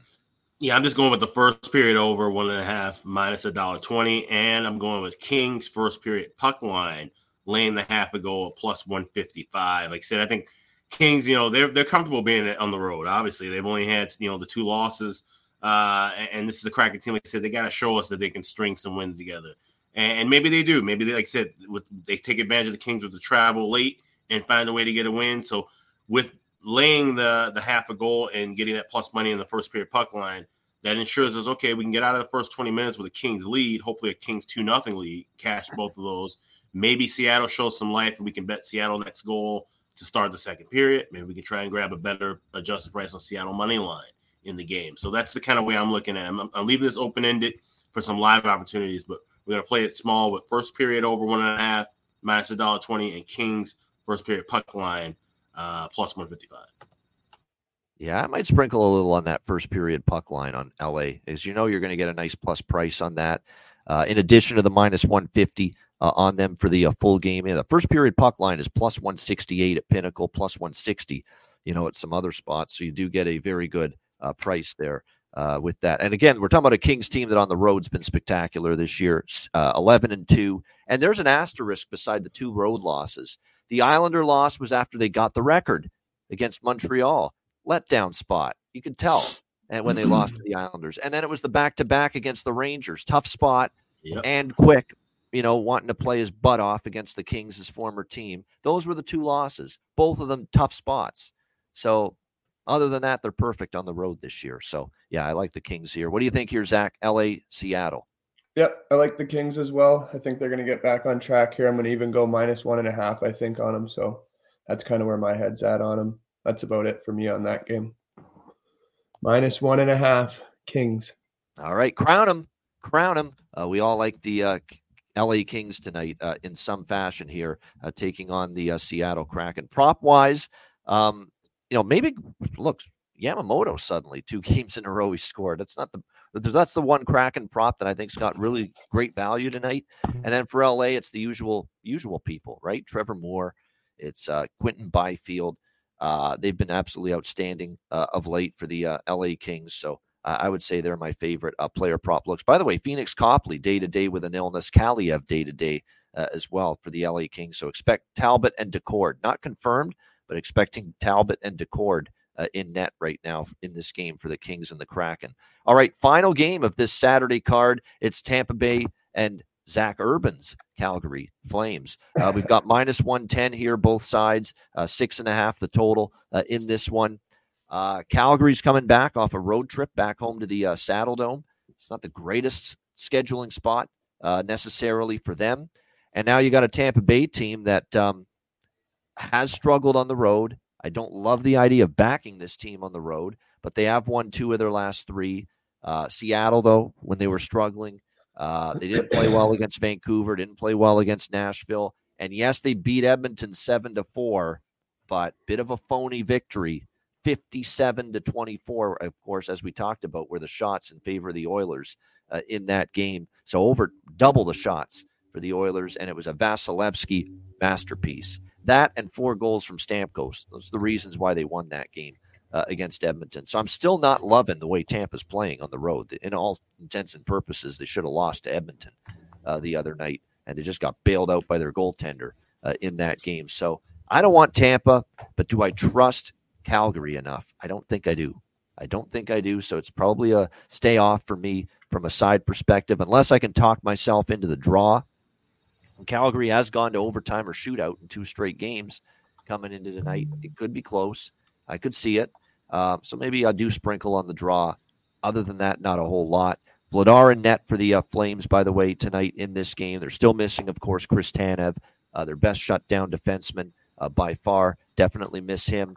Uh, I would expect Vasilevskiy here uh, for Tampa Bay. I know he had a huge workload against the Oilers, but this is not a situation where we saw, you know, we don't we don't have a back to back here for Tampa Bay uh, tomorrow. So I'd expect Vasilevskiy to be in net. Um, so really, maybe a small sprinkle on the draw, and I, I don't know if I love anything else other than that uh, here in this game. As far as head-to-head matchups go, uh, we've actually seen the under cash in three of the last four. The game in Calgary last year went over. Prior to that, we saw a lot of unders. So it's mostly a prop game uh, for me. This will be, other than maybe a small look toward the uh, the draw. I will say this: the first period, both teams to score, I could see. You know, more so I like that than the over six and a half. What do you think here, Alex? Lightning Flames. Yeah, that, that's not a bad look to take at all. Uh, both teams score in the first period here. I, I would I like that a little bit more than waiting and grabbing a first period over in this spot because right now you'd have to lay about dollar forty five, dollar fifty. So if you do like the first period over, I'd say just don't even bother with that. Just grab both teams to score at a, at a plus price. But I'm waiting for confirmation of Vasilevskiy. And if I do get that, then I will be on Tampa Bay. Six and two the last eight meetings. Vasilevskiy exhibited the shutout. He looked like vintage Vas uh, the, that last game. He's finally rounding back into his form. And Calgary, I hate to say it, Zach, but this Calgary team has been an absolute disaster piece. Uh, say it, buddy. I've been witnessing it. the goaltending circumstances have just been a mess. You got Vladar starting. Markstrom's back from the illness and the injury. So he's now going to be backing backing up. My guess is that that means Dustin Wolf will eventually get sent back to the Wranglers uh, in due time. He just didn't look that sharp in the couple starts that he had, but it wasn't all his fault. He made some quality saves. Just the play in front of him wasn't that great. So, uh, with all that being said, Tampa Bay, I know we've been fading them on the road, but I think that might be coming to an end now. If we get Vasilevskiy confirmed uh, at this cheap of a price, I'm going to be on Tampa. Yeah, I mean, I would probably play Tampa too before Calgary. It's just the thought of this Lightning team on the road is not one I fully trust, but I think I probably trust Calgary less than that uh, right now. One and six, by the way, for the Flames in their last seven games. Uh, it's, it's been tough. Although I'll tell you what, tough losses the last three in particular. Colorado, they led that game in the third, blew the lead, lost. Vegas was a winnable game. They lost in overtime. Great efforts, but lost. And then the Minnesota game could have went either way, and they lost. So they have had some tough luck these last three games as well. This game basically for me is is me relying on the goalie charts that I post at Patreon right now. Like if I get Vladar, uh, uh, uh Vladar versus Vasilevskiy matchup at even money, that's screaming Vasilevskiy damn near every time. So it's like they're hesitant to put Dustin Wolf in too. I, I don't get that. I don't understand that. Like there's clearly something, clearly yeah. something with that management and, and, front office group where I don't know if they they they seem to be torn at odds on what they're going to do with Dustin Wolf. He doesn't need to be in the AHL anymore. The dude's won 120 games down there. Like let him be the backup. And, and if you don't have space for somebody, then you need to get rid of somebody. And obviously they don't want to get rid of Wolf. You, you know you don't want to rely on Markstrom because he's been up and down. So you know the, the thing is, do you, can you find somebody to get Vladar and you keep Wolf up for the rest of the year because that's really what they need to do at this point. Yeah, I mean, we saw, talk about how has Wolf had the best of games since he's been called up? No, but he hasn't been terrible. He's been let down by his team in front of him on a lot of these goals that have gone past him. And let's be honest, Vladar, you're talking about going with a goalie instead tonight that's got a 3.54 goals against 879 save percentage. That's Dan Vladar's numbers this year. So I don't get it. There's I mean, a difference between young another chance. See what he's got. The, yeah, there's a difference between a young goalie who who looks bad with a bad team and a guy who's just not that good. And Vladar is not that good. Yeah, he's had a tough go. He had a great start to last year and bailing out the Flames when Markstrom was in the tank, uh, and then he started to struggle late in the season, Vladar, and he's it's carried over so far into this year. He's had a tough start. Uh, Zach, your team's in a bit of a funk. What do you think here? Lightning Flames. Yeah, it's it's been a bit of a hard time lately, as per usual. Though, you know, it's hard to say because it's hard to trust Tampa Bay. They haven't been very good in the games that they've won. They haven't been very good. Obviously, they've got the firepower, so they're able to put up the amount of goals that they do and when they need. But that keep, seems like the common theme here, where they're kind of getting bailed out. So, I'd like to see to make sure that Vasilevskiy is in for sure, but I definitely would be leaning a little bit in the over first ten minutes. Um, Flames seem to get scored on in the first 10 minutes in every single game. So, especially at home, too. And then they seem to claw their way back. But definitely going to be kind of a little bit more on the player props, probably on Tampa side. Uh, the big guns over there seem to be rolling. Stamkos with four goals, unreal, that kind of thing. And Kucherov's been great. So, it's definitely been a little disappointing to see how Vladar's played. His stock has kind of gone right down the gutter. I think they've almost lost the value on him from last year, where I think they maybe should have traded him then. But you know, it's hard to say. Um, like to see Wolf play a little bit more consistently for sure. Like not having him going up and down, up and down, this and that. Like I know they talked about earlier in the year, maybe even just potentially keeping three goalies up. You don't really see that too too often, but I know they had talked about that. So it'd be nice to honestly see Vladar get rolling a bit so that they could maybe think about moving him near the deadline and then having Wolf come up. But I honestly still think that the value in the team is trading Markstrom. Honestly, like he's got a pretty valuable contract. Yeah. Uh, I think it's pretty long term still. And the Flames don't really have anything to lose right now. It doesn't look like they're going to be competing anytime soon with the way that some of their like the Huberdeau contract is looking like it's going to turn into one of the worst contracts in the NHL. So that's pretty like he's on pace for worse numbers this year than he was last year. And you heard all, you know, the Sutter this, he's that, blah, blah, passing blah. ability too. It's like just, that was always such sometimes when you're watching now. him out there, yeah. it looks like he's like just like either fighting the puck or fighting it to stay in the lineup almost like not a superstar caliber player. Like he looks out of place more times than not, which is just mind boggling to me. So that's, that's definitely been a little bit of a disappointment, but I don't know. The Flames always seem to put an interesting game on the board, so I expect that at home. And they haven't played very many games at all this year, Saturday night at home. So I don't know if that's going to play a factor or not. So definitely going to stay away a little bit, but I think it'll be an entertaining one.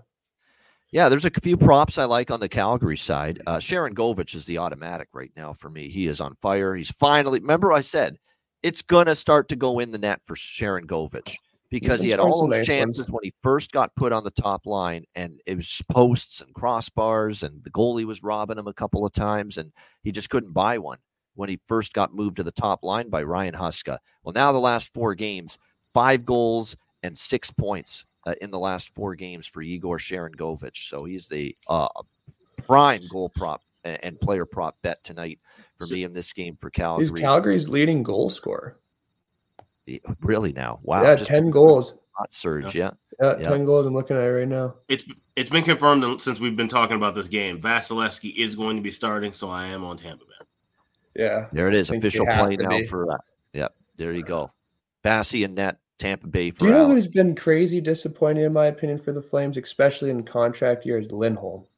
Like, I don't know if yeah. he's just sick of it there or what's going on. And like because you know obviously like losing your two star players with Gaudreau and uh, Tkachuk, like obviously that's going to take a hit on anyone, no matter who you are. But he hasn't yeah. really been able to find his game, and you think with you know his contract coming up, most guys are playing pretty good, but he's he's really not hovering too high right now, in my opinion. He he plays a lot of minutes and he does a lot of other things, but offensively, it's not really clicking too well for him. It seems. I would agree, Lindholm. You know, we need a little more from him right now, uh, as Kadri as well, and uh, He's Hubert starting to heat up a little saying. bit. Kadri, like yeah.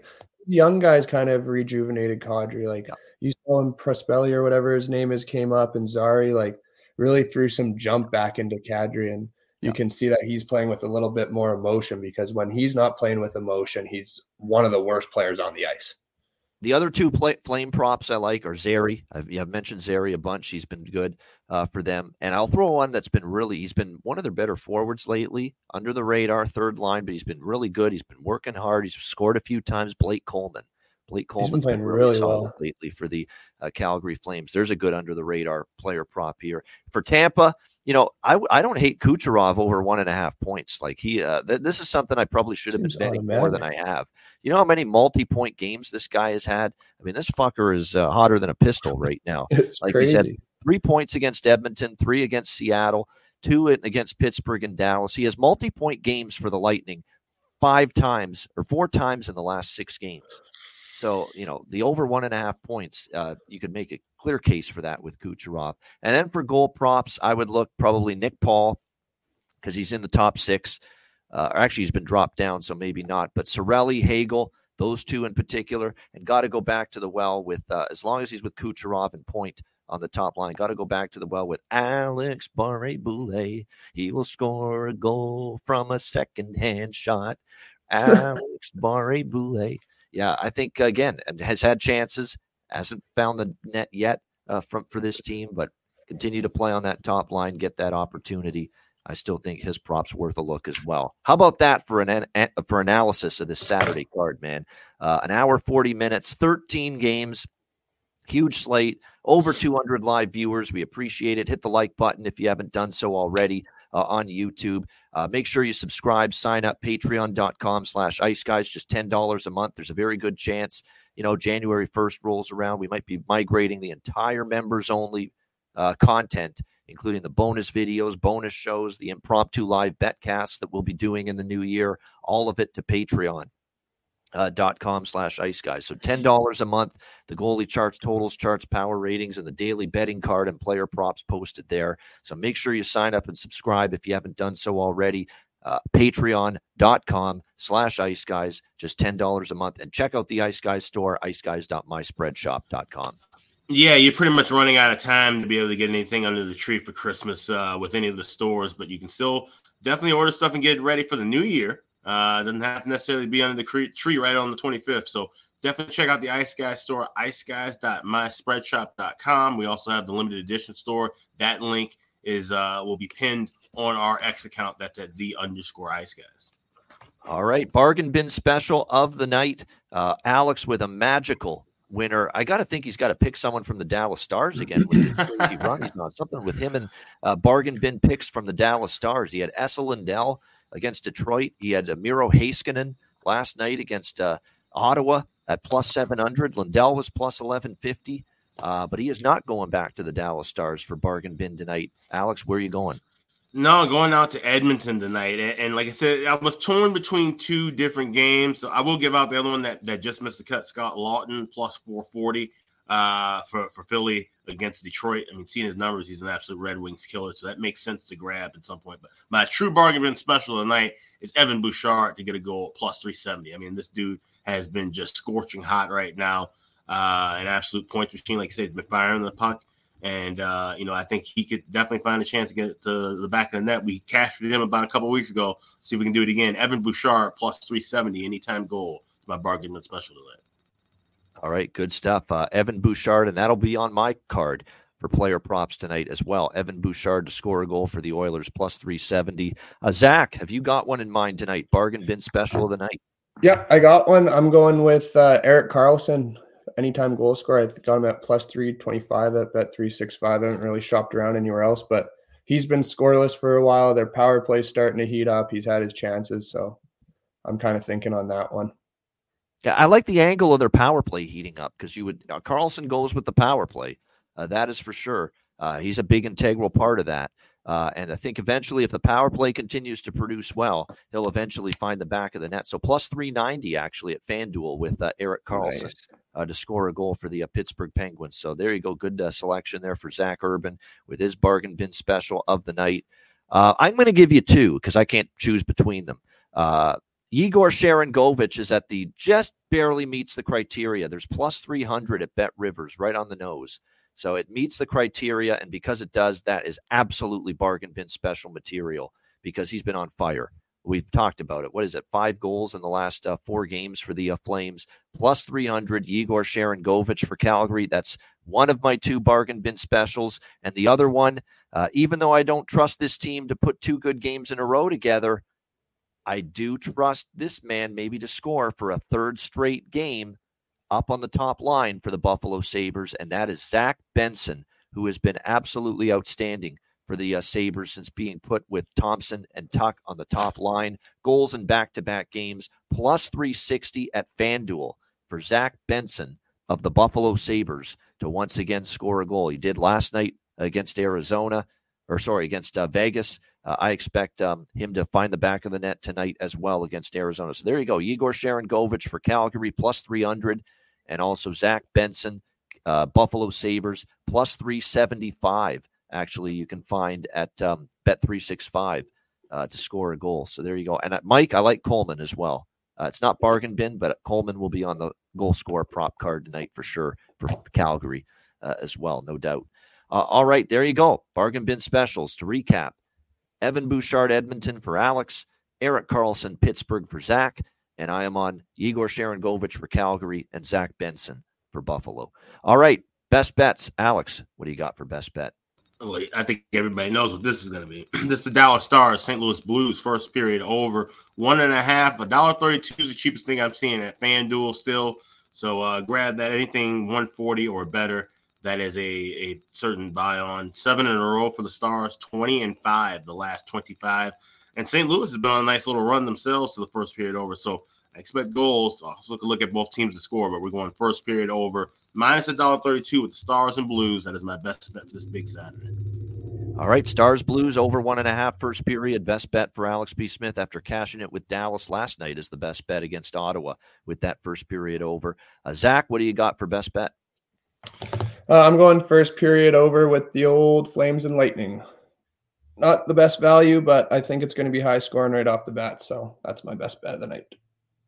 All right, there you go. Tampa Bay, Calgary, goals early, and I kind of personally like the, uh, like I said, the both teams to score uh, in that first period of uh, Tampa, Calgary. So that's in line with that. So first period uh, over one and a half minus one forty with the Lightning and the Flames for Zach Urban with his uh, best bet. my best bet here for this Saturday car finally back in the win column with the best bet yesterday with Boston and the New York Islanders over. Was very very happy to see that. Um, for best bet tonight, you know what? I'm going to go right back and look. It treated me well.